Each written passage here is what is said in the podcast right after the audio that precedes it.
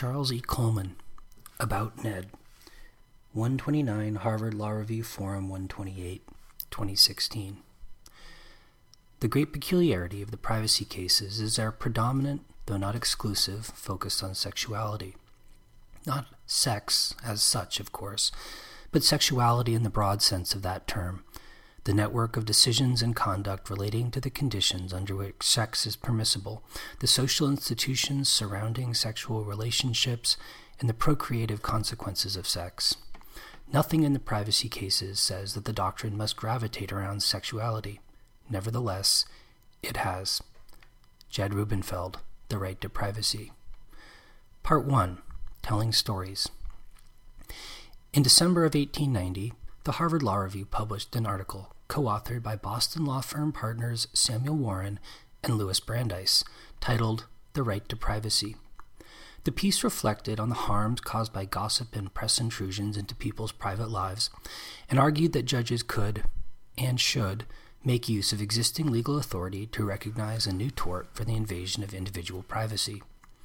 125 years after its publication, the Right to Privacy enjoys a reputation as one of the most famous and influential law review articles ever written, having played a notable role in the Supreme Court's development of a constitutional right to personal autonomy.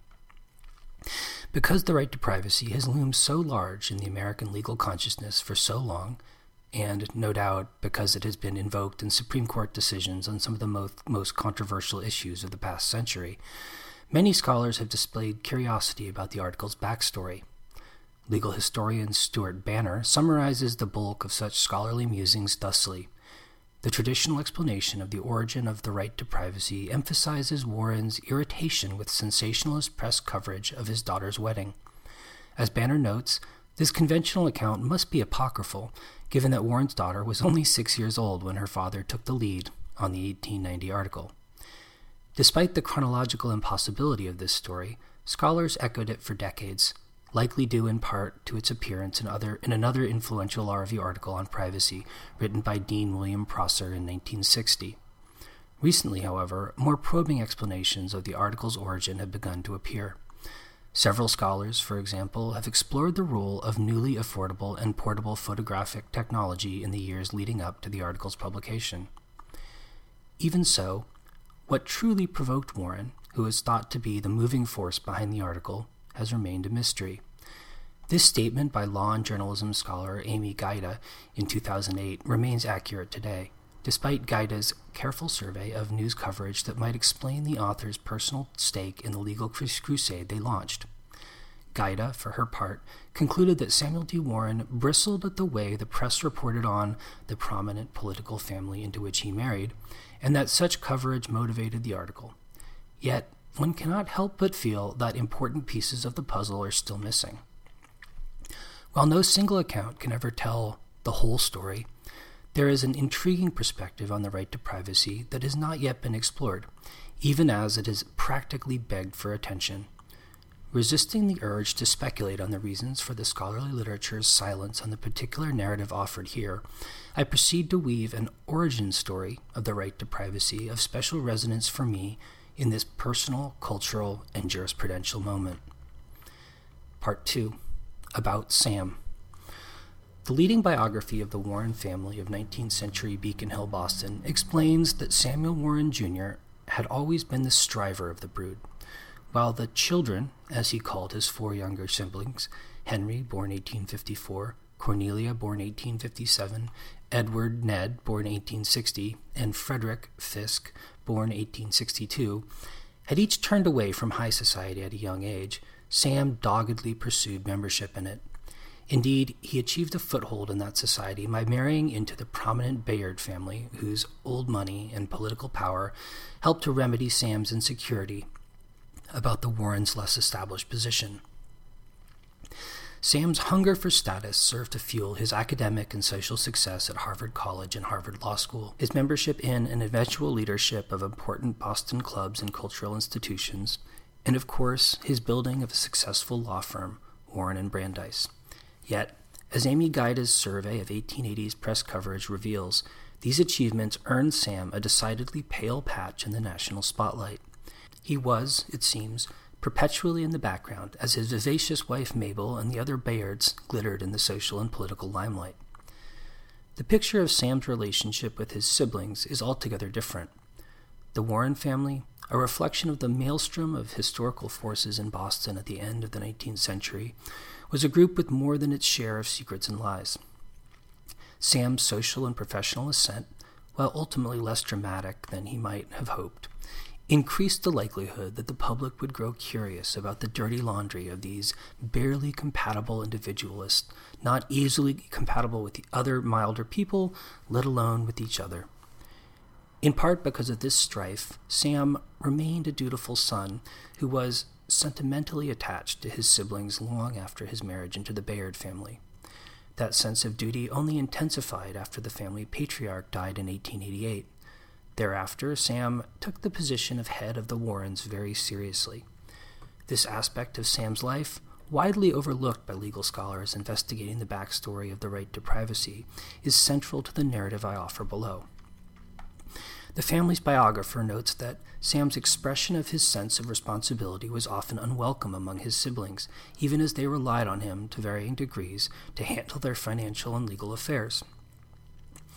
While Sam did use his legal knowledge and fiduciary positions to exert a certain degree of control over his siblings, his overarching goal appears to have been the family's well being and the preservation of its good name. Indeed, Sam would continue conscientiously representing his siblings in public matters long after they had reached adulthood. Certain siblings, however, presented greater challenges than others. Part 3 About Ned. A great deal of Sam's energy went into his relationship with his brother Ned. If it is indeed a blessing to live in interesting times, then Edward Perry Warren was dangerously blessed. Ned, eight years Sam's junior, found himself entering adulthood and achieving an understanding of his same sex attraction at the precise moment in Anglo American history when scientists and the public first proclaimed and recognized the existence of men like Ned as a fixed and pathologized category of persons a dominant scientific notion of homosexuality began to crystallize in the Anglo American consciousness in the 1880s, and especially in the few years leading up to Sam's writing of The Right to Privacy. Both the conceptualization of and terminology used to describe such sexual deviants, pederasts, inverts, etc., sound foreign today, though perhaps not as foreign as the broader cultural logic ascendant during that time period for many white middle class Americans of the period for whom evolutionary theory offered seemingly endless explanatory power, including and maybe especially among the legal establishment, same sex intimacy was deeply linked with the notion of degeneracy. This new degeneracy meant something more than the moral deterioration as the imagined effects of large scale immigration on the moral and physical well being of American society, and a host of other destabilizing phenomena.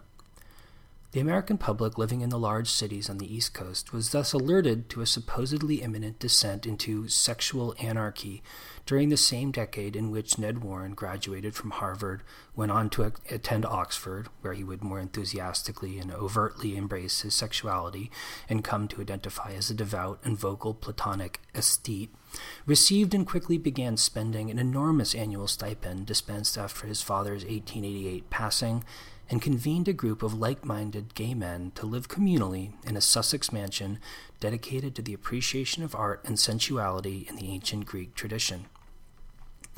Sam, as a cosmopolitan and highly educated professional, might well have foreseen the coming homosexual panic before most others experienced it firsthand. Regardless, by the time Sam wrote The Right to Privacy, both the medical profession and the legal system had decisively pronounced judgment on sexual deviants like Ned. The new sexual types of the pederast and invert posed a serious sexual danger. White middle class Anglo American society was quickly learning to be hyper vigilant for, and was increasingly inclined to use the legal system against, homosexual men in the very same years in which Ned was building an increasingly visible gay life for himself. Sam took seriously his self appointed role as the head of the family and the politically savviest of the Warrens to protect Ned, perhaps the most vulnerable of the Warren children. This undertaking likely struck Sam as especially necessary and difficult because Ned's mannerisms, personal interactions, and intellectual and aesthetic interests would have marked him as a presumptive homosexual in the eyes of a growing portion of an increasingly suspicious Anglo American public. As Sam had witnessed for years, Ned never made much of an effort to present himself as manly in the way expected of mid 19th century Bostonian boys. Indeed, he had often involuntarily drawn attention to himself as gay. Ned's sexual nonconformity would blossom in the mid 1880s into a multifaceted identity encapsulated in his self identification as a Uranian. The Uranian label entailed not only same sex attraction, but a comprehensive philosophy endorsed, albeit largely in private, by many gay men in Europe and the United States in the late 19th century. First and foremost, the Uranian lifestyle meant, at least for Ned, a homoeroticism that was an essential stimulus to everything of substance that he undertook. Of great secondary importance, however, the Uranian outlook on life often went hand in hand with the tenets of aestheticism, a philosophy directly in the American public eye, as newspaper coverage and satirical cartoons make clear, as early as 1882, when Oscar Wilde embarked on an epic speaking tour of the United States to champion this central aesthetic tenet of art for art's sake. As mainstream Anglo American society would learn in the final decades of the century, many famous aesthetes and the artists they lauded, including John Keats, Lord Byron, and later Lord Tennyson, shared an affinity for same sex intimacy and admired its acceptance in the ancient world, especially Greece. Such beliefs ran directly contrary to late 19th century notions of progress. They often represented a near sacrilegious rejection of the widespread ascendance of science over art. Ned had been, from a relatively young age, an impassioned Hellenist who found in ancient Greece the philosophical moorings necessary to make sense of his own unconventional sexuality. Further, since his time at Harvard College, he had been drawn to the homoerotic poetry of Shelley, Wilde, and especially Swinburne. Sam, of course, was acquainted with his brother's interests and would have grown increasingly alarmed as popular associations between those interests and homosexuality emerged onto the cultural landscape in the 1880s.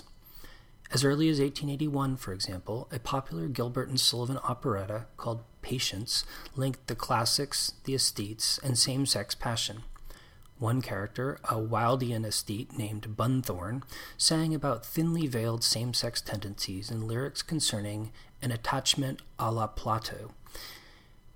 The dangers for Ned would grow significantly over the course of the 1880s, even as, and perhaps especially because, he fled to England seeking the life he imagined.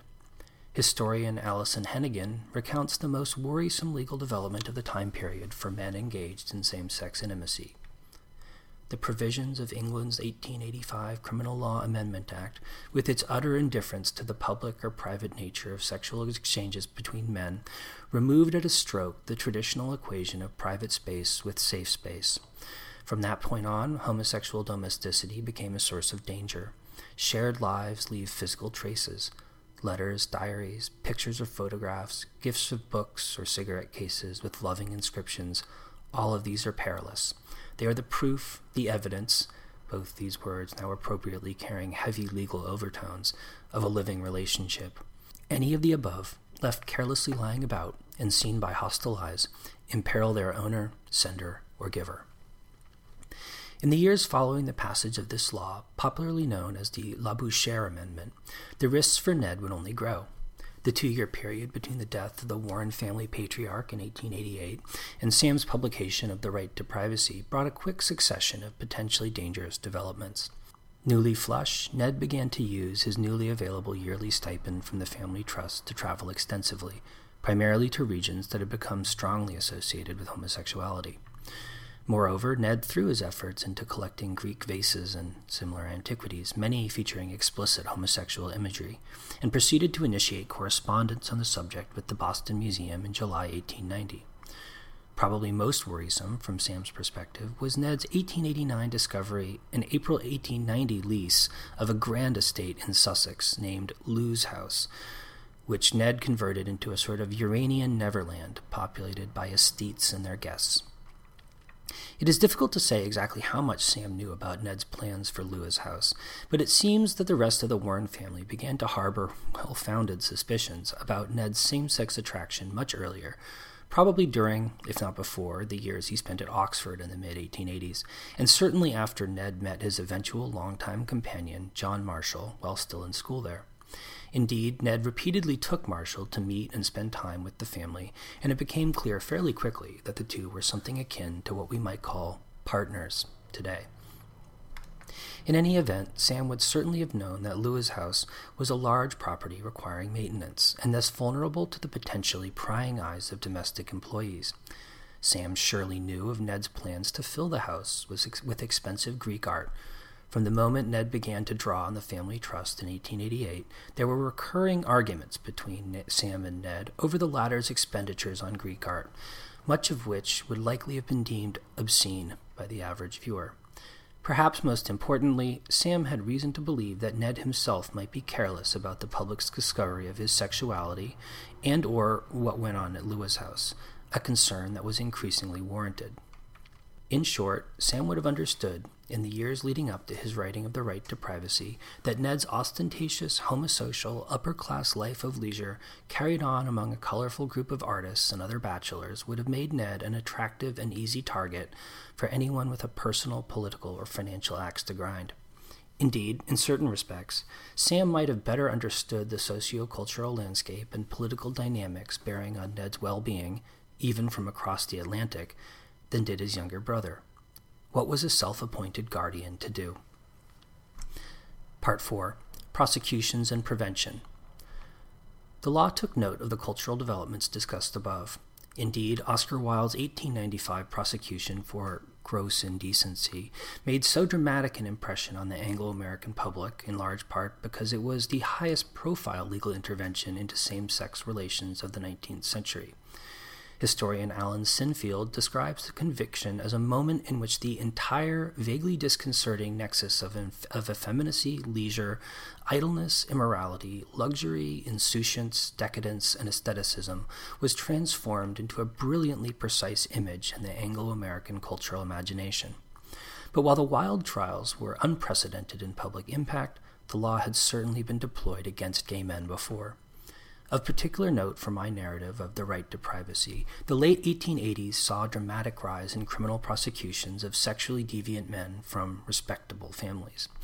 As historian Charles Upchurch notes, the Anglo American homosexual scandal trials of the late 19th century, marked by a new way of politicizing sex between men, facilitated by the interrelated developments of the working class beginning to read newspapers en masse, and the emergence of the new journalism of the later 19th century that changed the rules for reporting sex between men. Sam Warren, a worldly and well informed professional involved in a wide range of public affairs, would have been well informed about the various homosexual scandals of the 1880s, particularly in light of Sam's suspicions about Ned's sexuality.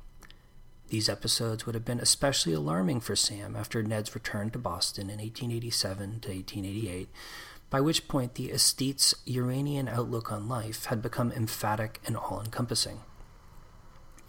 On the heels of Ned's visit to Boston, during which any number of conversations about Ned's private life might have occurred, Sam would learn of the so called Cleveland Street scandal of 1889 1890, a series of sensational trials concerning upper class men paying for sex with telegraph delivery boys.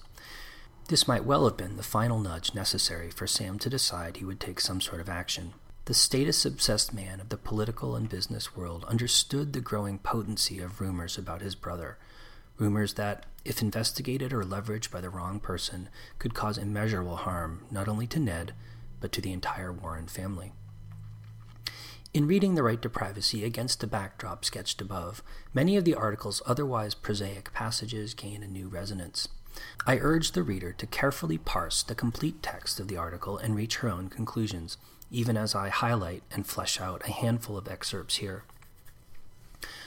While public figures, in varying degrees, have renounced the right to live their lives screened from public observation, peculiarities of manner and person of the ordinary individual should be free from comment. As noted above, most accounts of the right to privacy focus on Sam's purported ire at press intrusions into the lives of the socially and politically prominent Bayards. Sam's experience as a new member of that family after his 1882 marriage to Mabel Bayard might well have opened his eyes to the power of the press. That experience does not, however, correspond to any significant degree with the concerns expressed in the 1890 article about the privacy of those who, unlike the Bayards, had not renounced the right to live their lives screened from public observation. The intensity and complexity of life attendant upon advancing civilization have rendered necessary some retreat from the world, and man, under the refining influence of culture, has become more sensitive to publicity. Ned had essentially retreated from the world by 1890, finding Boston and cities in general both distasteful and anxiety inducing. As anyone meeting him would immediately gather, his anxiety was one of the defining characteristics of his personality. The condition that chronically plagued his health from 1885 onward would soon be medically diagnosed as neurasthenia, a condition that was commonly linked in the popular imagination with sexual deviance. Such connections received a scientific imprimatur from the leading 1880s treatise on sexual inverts, Richard von Krafft-Ebing's Psychopathia Sexualis. In the 1889 edition of Krafft-Ebing's book, for instance, the author devotes special attention to a case study purportedly illustrating the defective organization of the highest cerebral centers of an abnormal and defective person who identified as an aesthete and reportedly wished to spend his session with Krafft-Ebing discussing painting and poetry. The man under examination was described as having a shy, effeminate manner and nervous disposition. To satisfy a prurient taste, the details of sexual relations are spread broadcast in the columns of the daily papers. In this early passage in the right to privacy, Warren the consideration of the right of a photographer of circulating portraits. Yet, as Warren points out, the law concerning the rights and duties associated with commissioned photography was essentially settled. The New York case Warren cites, then, sticks out as something of a non sequitur to the rhetoric surrounding it. That rhetoric resonates to a far greater degree with the subject Sam could not realistically address in a public forum for reasons of social convention. The atmosphere of widespread anxiety about sexual deviance in the late 1880s. As noted above, the late 19th century bore witness to several infamous trials of gay men, which invariably received a sustained level of public attention. Such attention was driven by news coverage much more sensational and readily accessible than that of even a few de- decades earlier, when newspapers had shown reluctance to mix up the name of a highly respectable individual with so atrocious an accusation. In the new cultural landscape, Sam correctly understood Ned's private life might through a single slip up or personal falling out, something Sam might accurately have deemed a reasonable possibility, become very public very quickly. Even gossip apparently harmless, when widely and persistently circulated, is potent for evil. It both belittles and perverts, it belittles by inverting the relative importance of things, thus dwarfing the thoughts and aspirations of a people by drawing attention to the misfortunes and frailties of our neighbors. In light of the risks identified above, Sam uses this passage as a clever way to turn the tables against those who might be inclined to expose Ned's status as a sexual invert, recharacterizing the would be invader of privacy as the figure who has inverted the natural state of things by prioritizing private sexual practices over more important political matters. He further characterizes anyone seeking to expose such traits as essentially a bully preying upon the misfortunes and frailties of others, a line of rhetoric that could be found in the portion of medical discourse advocating for treatment, not criminal punishment, of homosexuals. Numerous mechanical devices threaten to make good the prediction that what is whispered in the closet shall be proclaimed from the housetops. But the design of the law must be to protect those persons with whose affairs the community has no legitimate concern from being dragged into an undesirable and undesired publicity, and to protect all persons whatsoever, their position or station, from having matters which they may properly prefer to keep private made public against their will. As mentioned above, the late 19th century saw an increased frequency of application of the law to same sex intimacy. This was facilitated by changes to extortion law that allowed men to bring their social betters to, into court on their word alone.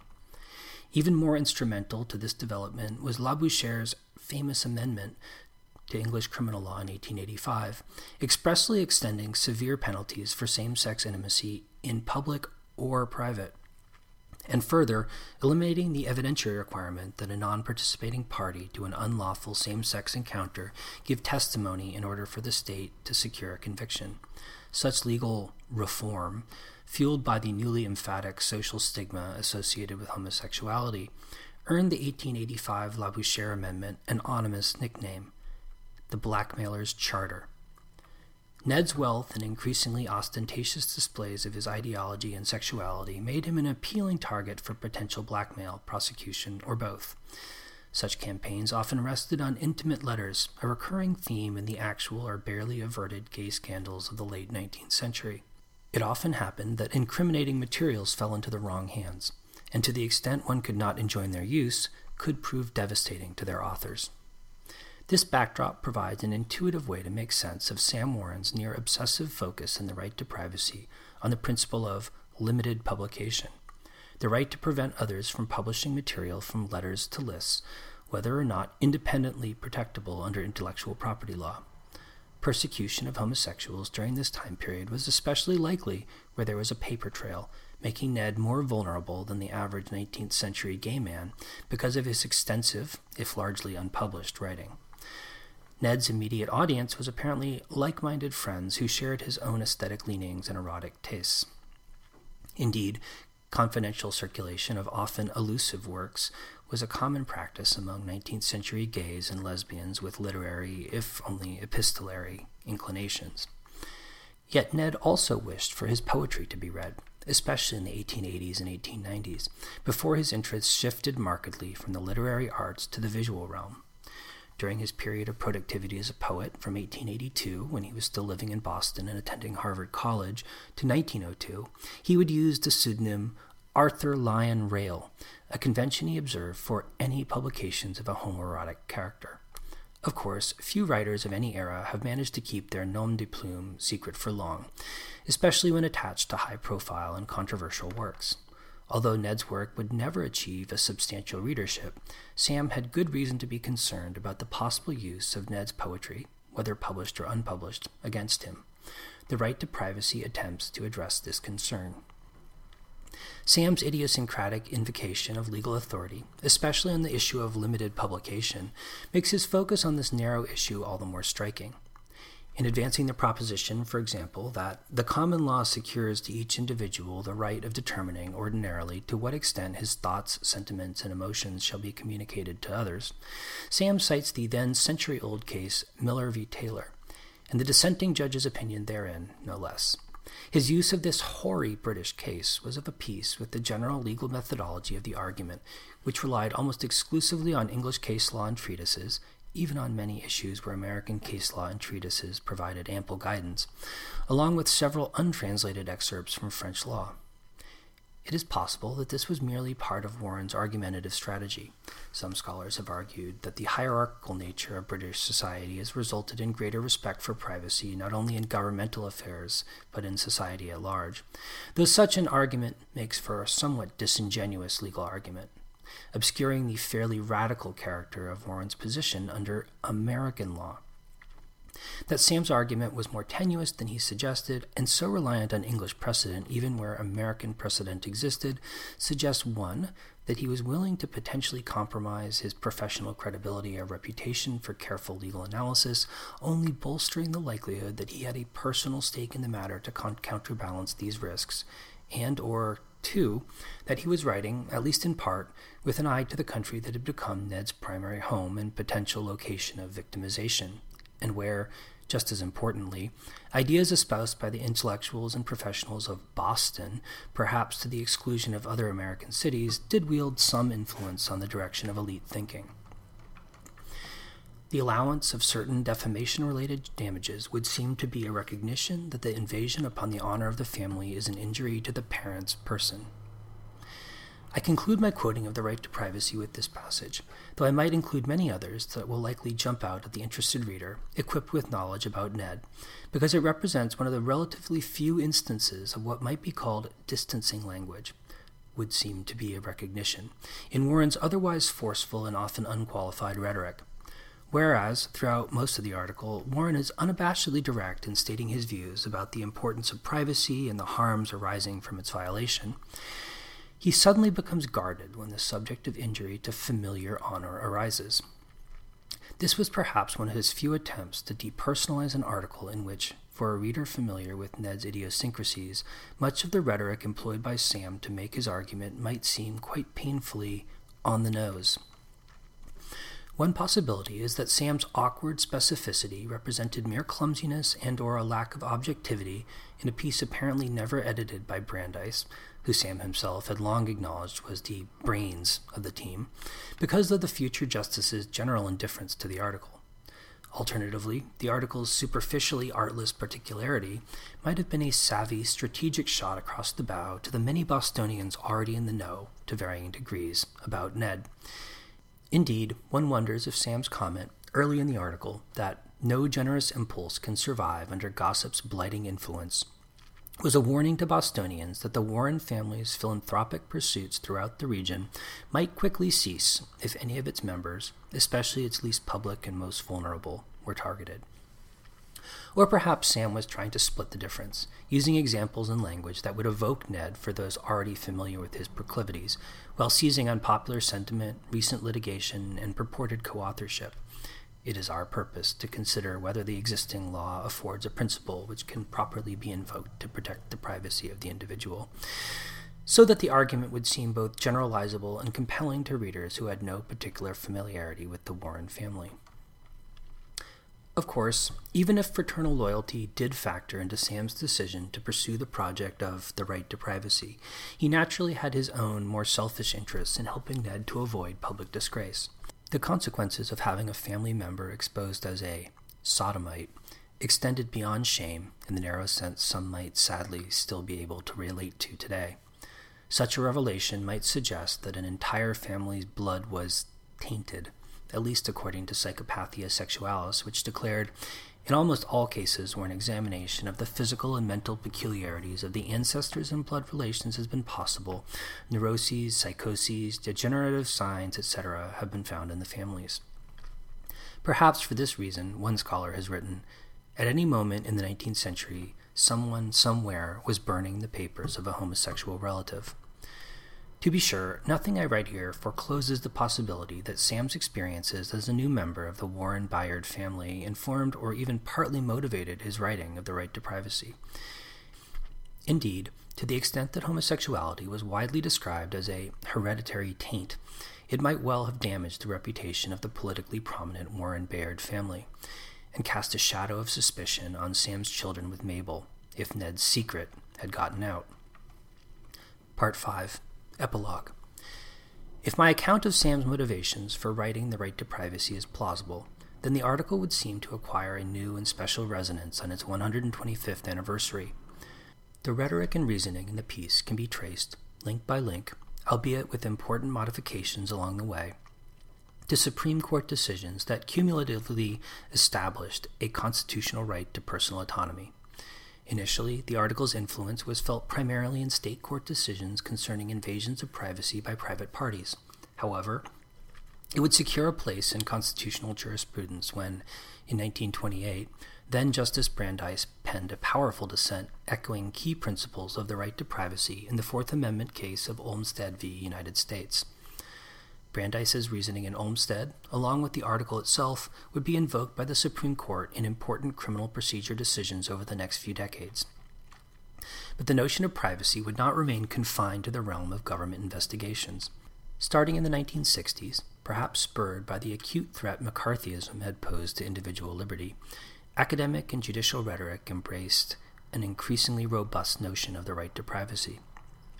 The principle made the decisive leap beyond criminal procedure in the 1965 case of Griswold v. Connecticut, where a majority of the Supreme Court, whose justices cited Olmstead and even the right to privacy specifically, found a constitutional right to contraception for married couples in the penumbras of various constitutional amendments touching on privacy concerns.